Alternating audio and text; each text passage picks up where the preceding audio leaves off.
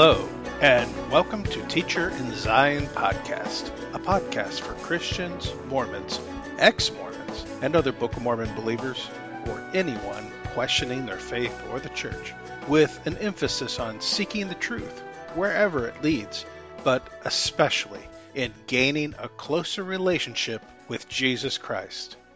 I'm your host, Doug Hatton, and this is episode 22 of the podcast, entitled Ministry of Women. Because, you know, as a man, I'm totally qualified to talk about the ministry that God gives to women. I'm hoping everyone out there can appreciate my sense of humor. In all seriousness, though, it would be great to be able to bring on a female guest in the near future who could share their perspective and insights on this topic. But for today, I'm afraid you'll just have to put up with listening to me. However, I would like to dedicate this episode to a special young lady named Lauren, who had met just last weekend at a joint worship service between our two congregations. I appreciate the conversation that we had, and it was because of that conversation that I decided to do this particular topic. Having been born and raised in the RLDS Church, I recall a conversation I had with a friend of mine when the split came over women in the priesthood in the 1980s. We were just in high school then. His family firmly sided in favor with the new direction the church was taking, but since my family and congregation were firmly rooted in a more fundamental or conservative view of the scriptures, I had serious questions about the recent revelation out of the leadership of the institutional church. For those who are not aware of that history, that revelation would ultimately cause a split in the Reorganized Church of Jesus Christ of Latter Day Saints, which is today called the Community of Christ. In conversing with my friend about this change in doctrine, he made a logical argument regarding the fact that there were some women who were probably better speakers than many of the men in the priesthood, and why couldn't a woman serve and do many of the same things that men were called to do in the church, and do it just as well? He did not believe that God would disallow women to perform ministry and serve in the body of Christ. He felt that it was because of the old culture of male dominance that women were relegated to lesser roles. I appreciated his argument. It certainly made me think.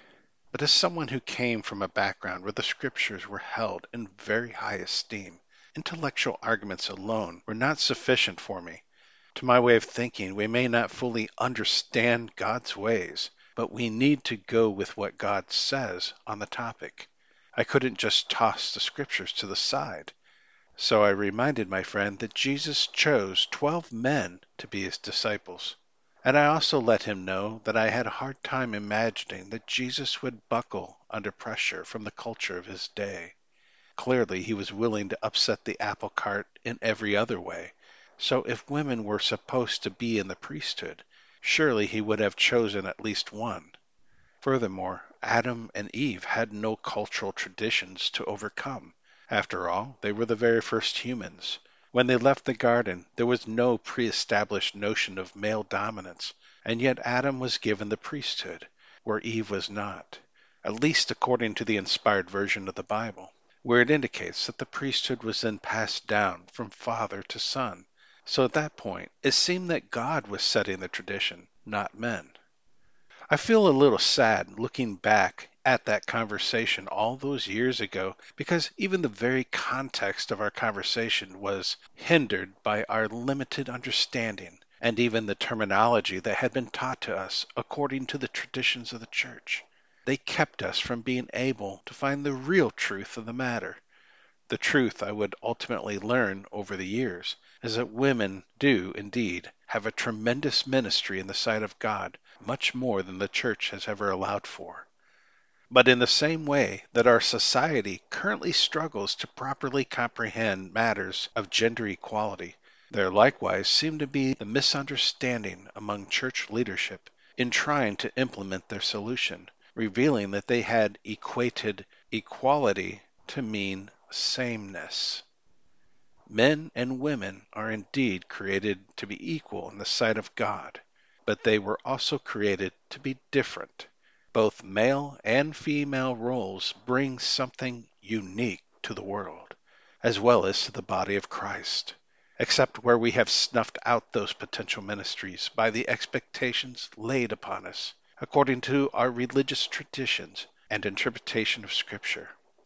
The ministry of men and women are equally important, and both are greatly needed, but those roles are not the same.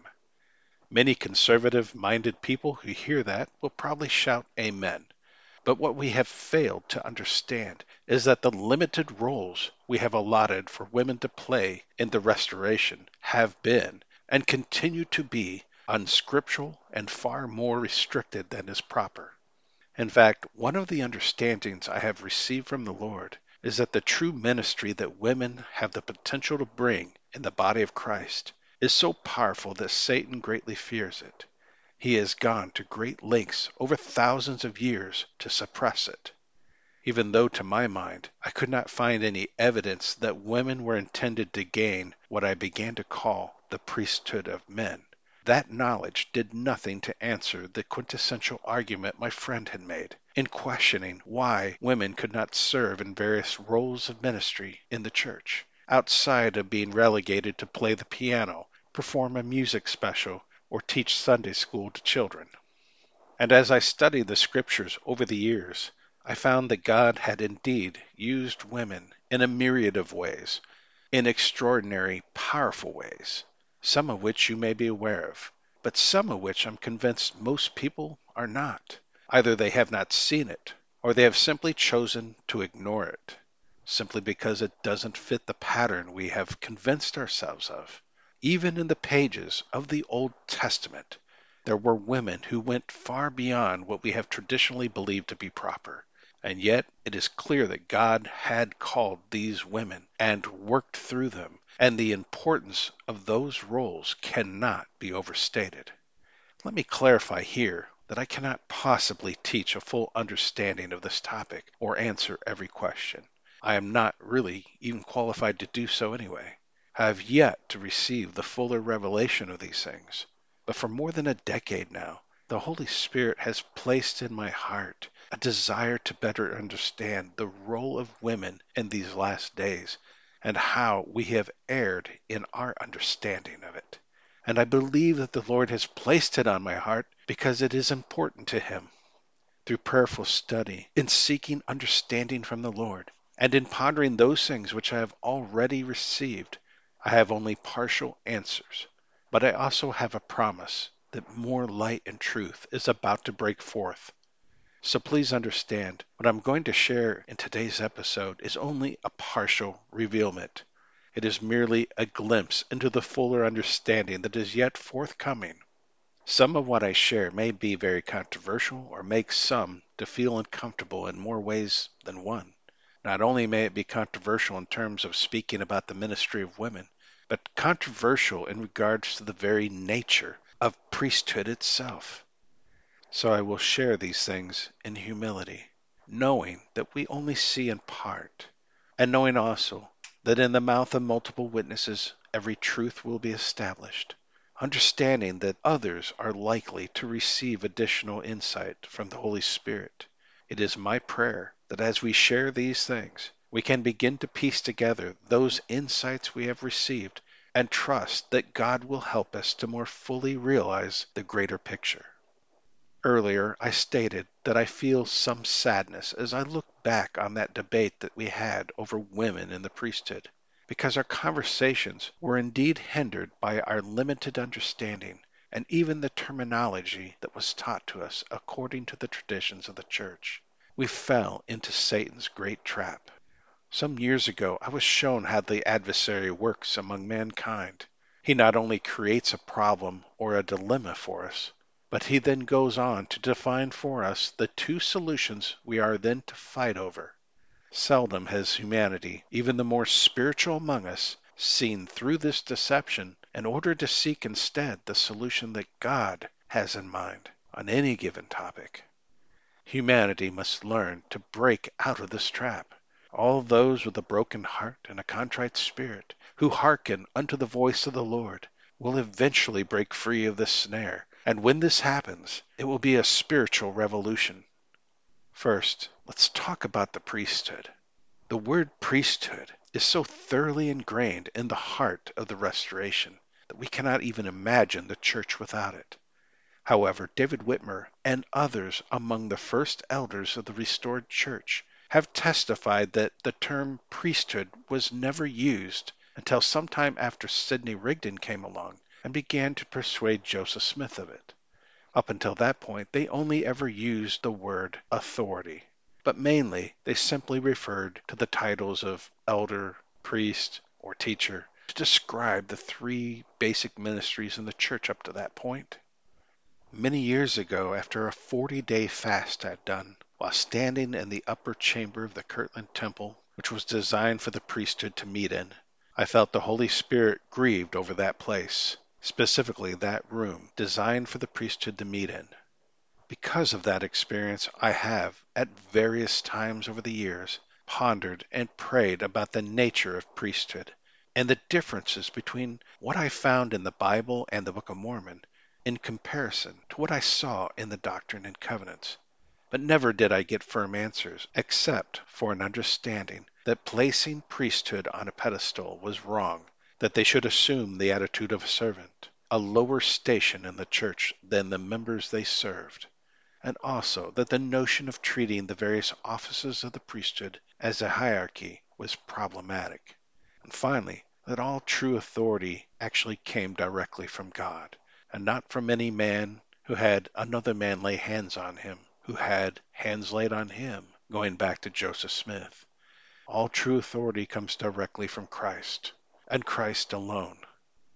In 2019, while driving to work, I heard the Spirit of the Lord quote a portion of a parable of Jesus to me, saying, "The kingdom of heaven is like a man who sowed good seed in his field, but while men slept, his enemy came and sowed tares among the wheat and went his way." I sat still, waiting, wondering why God had quoted this parable. And then the Spirit spoke again, and he said, "This is the story of the restoration." In 2020, I felt the Holy Spirit impress upon me the following words. There is a problem with the understanding that the restoration people have in regards to priesthood.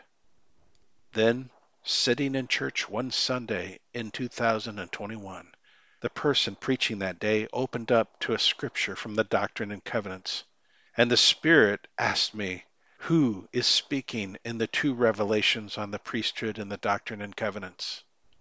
I was stunned by the question. Searching my memory, I recalled those revelations would be section 17 and 104, and the LDS Doctrine and Covenants at section 20 and 107. And as my thoughts raced, in all of my recollections about the Doctrine and Covenants, generally speaking, it seemed that Christ usually identified himself as the one speaking in those revelations. But here God was asking me this question. I never did hear the rest of that sermon. I picked up my Doctrine and Covenants and began to read those two revelations. And to my great astonishment, neither of these two revelations identified who's speaking. In one place only, buried deep in section 104, in the LDS section 107, does it appear that Joseph is quoting something directly from the Lord that the Holy Spirit may have told him. But besides this one place, these revelations have the appearance of Joseph simply enumerating everything that he understood about the priesthood up to that point, without identifying how he came to this knowledge. In fact, it is made quite plain in numerous places in both of these revelations that these revelations are not the very words of God, but instead the words of men, as the very point of view spoken throughout the revelations is that of a man who is expounding. In fact, they even speak about God in the third person. I was stunned. What are you trying to show me, Lord? In June of 1829, Joseph Smith, Oliver Cowdery, and David Whitmer received a commandment through the Urim and Thummim, which told them to rely upon the things which were written in the Book of Mormon, for in them were all things written concerning Christ's church. I did a word search in the Book of Mormon and found that the term priesthood is only used in the Book of Alma, which is in the Old Covenant portion of the Book of Mormon, and it refers to the high priesthood, which it states was preparatory in nature, so that people might know to look forward to the Son of God, it being a type of his order, that they might look forward to him, Christ, for a remission of their sins. Nowhere else is that term used. Never is the word priesthood used during or after Christ set up his church on this continent. Neither is it used in the New Testament after Christ set up his church at Jerusalem, except in the book of Hebrews, where it speaks of Christ fulfilling the role of our high priest, and in 1 Peter chapter 2, where he refers to all believers by saying, "Ye also, as lively stones, are built up a spiritual house, a holy priesthood, to offer up spiritual sacrifices acceptable to God by Jesus Christ. Ye are a chosen generation, a royal priesthood, a holy nation, a peculiar people, that you should show forth the praises of him who hath called you out of darkness and into his marvelous light." There is only one other Christian denomination which uses the term priesthood and places such a heavy emphasis on it, that being the Church of Rome, even the Church of the Dark Ages, which is the same church that the Book of Mormon referred to as the Great and Abominable Church.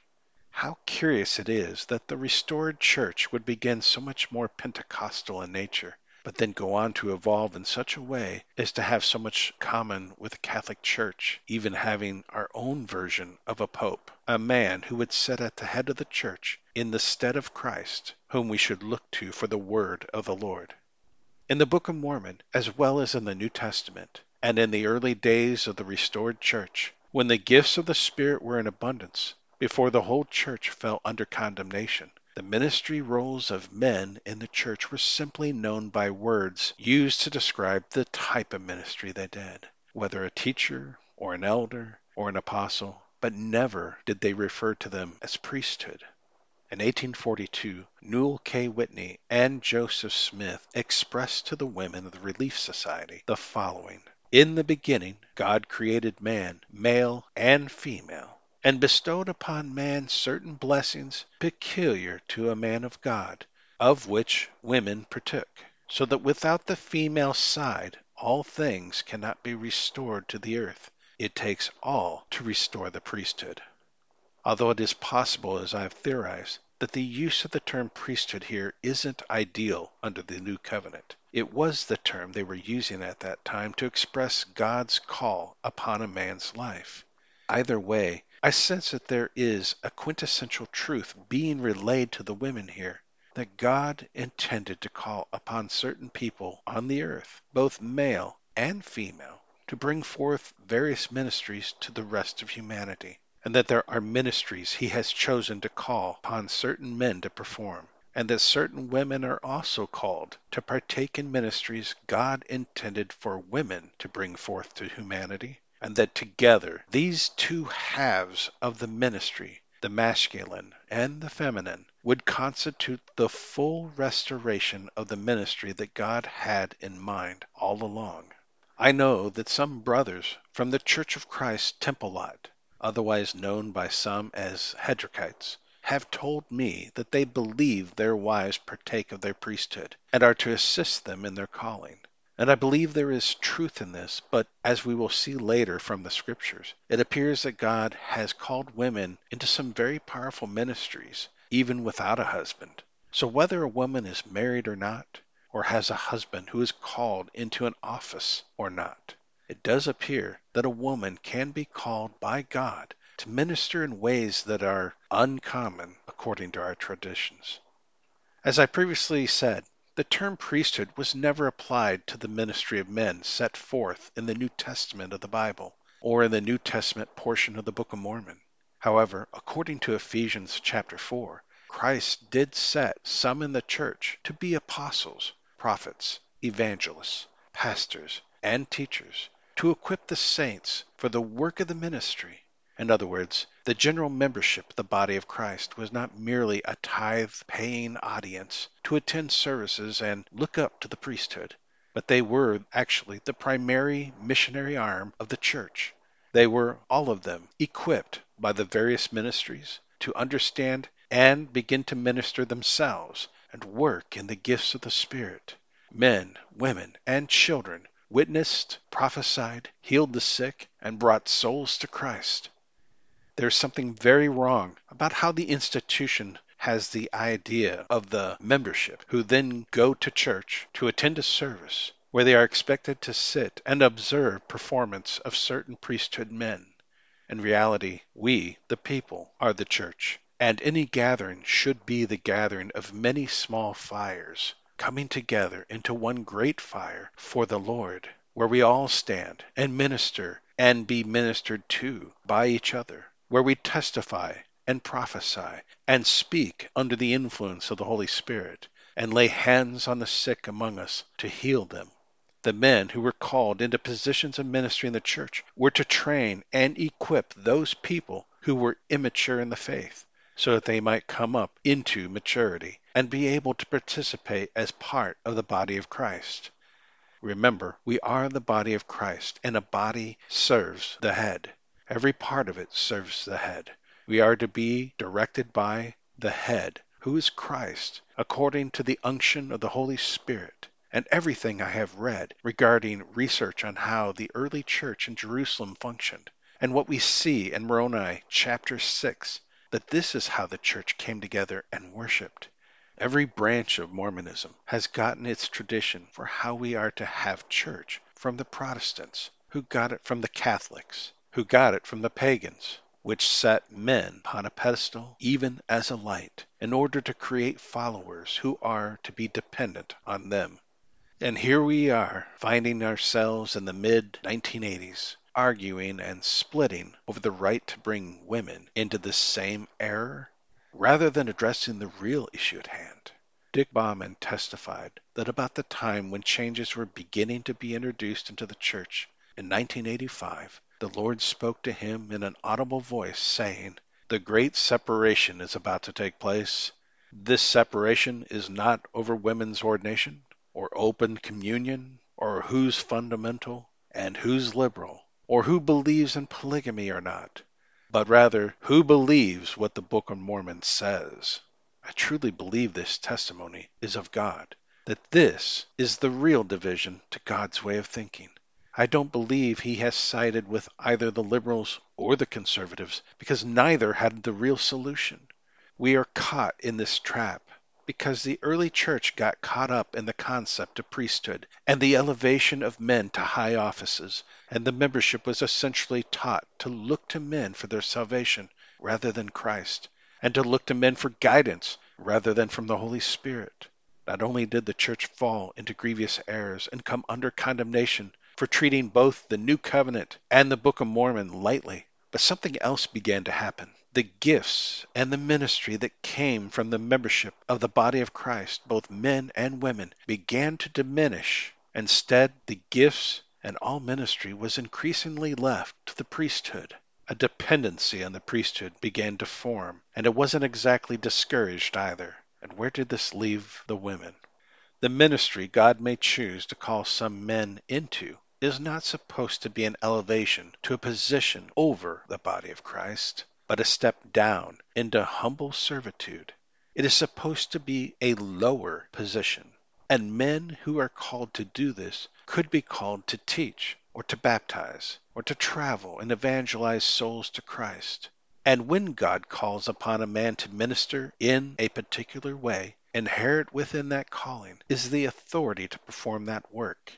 But are women not also called into positions of humble servitude in the body of Christ? Is this not also a calling from God? Emma Smith was ordained not only to make a selection of hymns, as people love to emphasize, but also to, quote, expound scriptures and to exhort the church, end quote, which nobody ever talks about.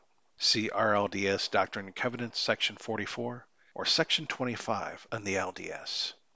Whether or not women are to be given a title or ordained by the laying of hands, if God calls upon a woman to minister to the body of Christ in a particular manner, then is there not an authority there, one given to that woman, which is unique not only to her, but to the manner in which women were created? God has called upon women to evangelize and teach others about Christ, even as Priscilla did in the New Testament. She and her husband both taught one of the disciples of John the Baptist a man who was strong in the Spirit of God. And the Bible tells us that she instructed him more perfectly. But many believe, from the writings of one man, that this would be improper. My grandmother taught the adult Sunday school class in Michigan for many years, and although there were people from other congregations who looked down upon a woman teaching men, most would acknowledge that she had more knowledge of the Scriptures than most men in the priesthood. Much has been said about a couple of passages in Paul's writings, but I would remind you that although Paul was called of God, he was neither perfect or infallible. Even Paul himself confessed that he only saw or understood in part. Additionally, even though he was an apostle, he is still only one witness. God establishes his truth in the mouth of multiple witnesses. And I would also argue that we may not even know how to properly interpret some of Paul's writings. And it is also possible that there could even have been some corruption to the text. According to some biblical historians, one of his statements about women that are attributed to him appears to have been added to the Bible at some point, as it is not found in earlier manuscripts. The husband and wife team, Priscilla and Aquila, are mentioned 6 times in 4 different books of the New Testament. Most of the time, her name is mentioned before his. We know of a certainty that the Apostle Paul held Priscilla in the highest regard, having saluted her in a number of his letters, even though it is recorded that she and her husband both instructed men and women concerning the faith. There are even biblical scholars who believe that Priscilla may be the author of the book of Hebrews, which explains why there is no name attached to that document. They have theorized that the author never identifies themselves because having a woman's name attached to it may have been a reason for some to have rejected it in those days. We also see numerous prophetesses mentioned in the pages of both the Old and New Testament. Philip the evangelist had 4 virgin daughters who prophesied. Peter, inspired by the Holy Spirit, quoted the prophet Joel and said, "In the last days, God says, I will pour out my Spirit on all people. Your sons and daughters will prophesy. Even on my servants, both men and women, I will pour out my Spirit in those days." In the book of Judges, it states that Deborah was a prophet, a judge of Israel. She rendered her judgments beneath a date palm tree between Ramah in Benjamin and Bethel in the land of Ephraim. The people of Israel had been oppressed by Jabin, the king of Canaan, for 20 years. Stirred by the wretched condition of Israel, she sent a message to Barak and tells him that the Lord God had commanded him to muster 10,000 troops of Naphtali and Zebulun and concentrate them upon Mount Tabor. She stated that the Lord God of Israel would draw Sisera, commander of Jabin's army, to the river Kishon. Barak refused to go to battle without the prophetess, and Deborah consented to go with him, but declared that the glory of the victory would therefore belong to a woman. As soon as the news of the rebellion reached Sisera, he collected 900 chariots of iron and a host of people. And then Deborah said, "Go, this day the Lord has given Sisera into your hands. Has not the Lord gone ahead of you?" So Barak went down Mount Tabor with 10,000 men following him. And even as Deborah prophesied, a battle was fought, and Sisera was defeated. And following this, the Bible says there was peace in the land for 40 years. In 2019, I stood in a small group of worshipers in a humble apartment room and heard a woman speak the words of God and prophesy of the pandemic 6 months before it manifested in the world. And because of that prophecy, we inquired of the Lord and understood that although this had been unleashed on humanity by Satan, that God intended to use it for our good. We understood what we needed to do to make use of the time that would be allotted to us, and we did not get caught up in the politics of that day. What prophet, I ask, in either the LDS or RLDS or any other institutional church associated with Mormonism who claims to have a prophet was able to foretell this event? And did not the prophet Amos state, "Surely the Lord God does nothing unless he reveals his secret to his servants, the prophets"? The prophets and the presidents of the Mormon churches did not foresee this, because God did not tell them of it. But a woman in a small apartment one night was given the word of the Lord, and therefore she was his servant and a prophet of the Lord. Around 2012, I was invited to attend a very special women's retreat. The women attending would be both from the Community of Christ and the Independent Restoration branches, which presented certain difficulties. So it had been agreed upon that the women who believed that they held priesthood would not push that idea on the other women there. I was invited by one of the women who had organized the event, along with another elder, a man I did not know. We were invited so that priesthood could be made available for administrations and such. Toward the end of the day at dinner time, the other elder excused himself and left the retreat. I was left on my own. It had already been a very long day, but I stuck with the women because it seemed that they were just beginning to make some breakthroughs. Into the evening hours, confessions of hurts and injuries done to these women by people and events in their lives began to surface. And in tears, these women shared their struggles and spoke of their desire to be healed. They began to call upon me to anoint them with oil and pray. I prayed over more than a dozen women in a row, and I became so exhausted I could barely stand. The Holy Spirit prompted me to encourage the women to lay hands on one another, not as priesthood or to perform an ordinance, but simply to pray for healing for their fellow sisters and lay hands on each other as they felt led to do by the Holy Spirit. For both the Bible and the Book of Mormon tells us that believers can do this. As I did so, I sometimes joined in and prayed with them, not as a member of the priesthood, but as a fellow believer. This went late into the night. Many tears were shed, but something truly amazing was taking place, and God's Spirit filled the place. After all the women had been prayed over and ministered to, I collapsed in a chair to rest. That is when the women began to turn their attention to me. They asked if I needed prayer, if they could bless me, pray over me. In truth, I had been struggling that week, and although the retreat had been a blessing to me, I was still struggling over some things that were going on in my life. And in that moment, being exhausted both in body and spirit, among these women who were filled with compassion and desiring to bless me, I consented. As a couple of dozen women surrounded me and laid their hands on me, I inwardly chuckled at the thought of how many of the priesthood in my congregation would probably have flipped out if they could see what was happening just then. And as the women began to pray, I felt their prayers, their desires to bless me, wash over me in waves of love and healing. And also the Holy Spirit, like a flame, burned within my chest. And as tears began to stream down my face, and upon their faces as well, I could only think, what an extraordinary testimony and experience. Nearly every time I have spoken about the potential ministry of women in a congregation, the women inevitably must then endure the patronizing speech made by some man who asserts that we should not forget what a mighty gift and responsibility motherhood is. I doubt very much that women really need to be told by some man about motherhood. Those men should instead ask the women to instruct them. Let's be honest. There's only one reason that these men feel compelled to lecture on how awesome motherhood is whenever someone brings up the idea that women do indeed have ministry in the church, and that is to try to negate the truth and keep women in their place. As my new friend Lauren pointed out to me last Sunday, what man, speaking of the awesome responsibility of priesthood, is suddenly shut down by a woman who tells him what a great responsibility fatherhood is, as if he should be content with that role alone and be made to feel that this was all he was made to do with his life?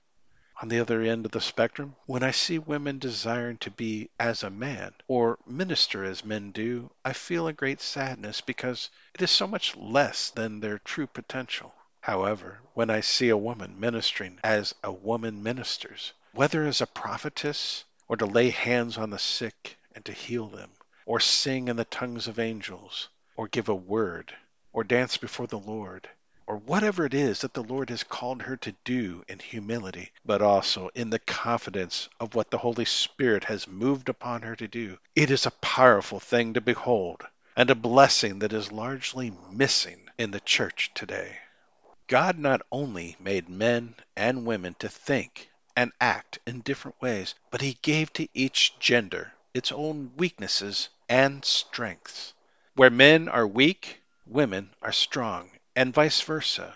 Likewise, there is a kind of ministry that God has called upon men to perform that is unique to them, and there is a kind of ministry that God has called upon women to perform that is unique to them. But within both ministries, there is also much overlapping in gifts and ability. There are areas where their ministries are similar. For example, both men and women may prophesy.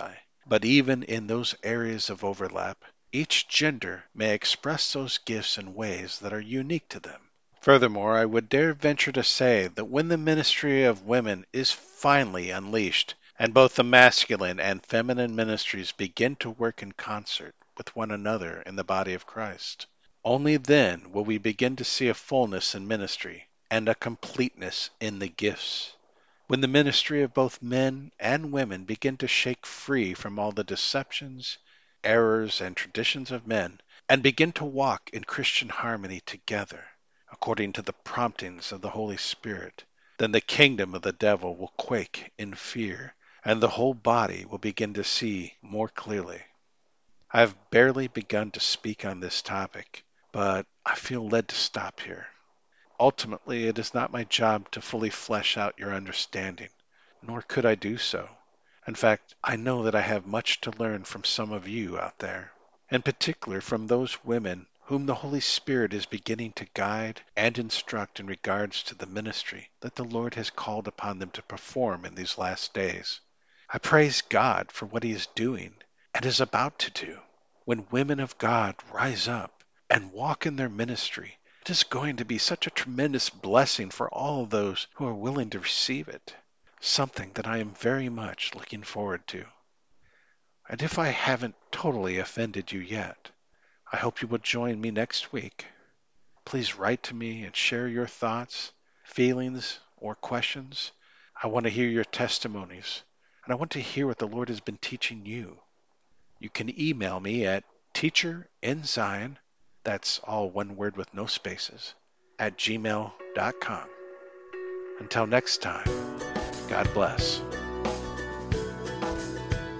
Join us for discussion in our Facebook group, facebook.com/groups/Hope of Zion, or at our YouTube channel, Teacher in Zion. That's the word teacher, space, and in Zion spelled as one word. My books can be found at Amazon.com/author/Douglas Hatton. That's H-A-T, like a hat on your head. T-E-N, like the number 10. Until next time.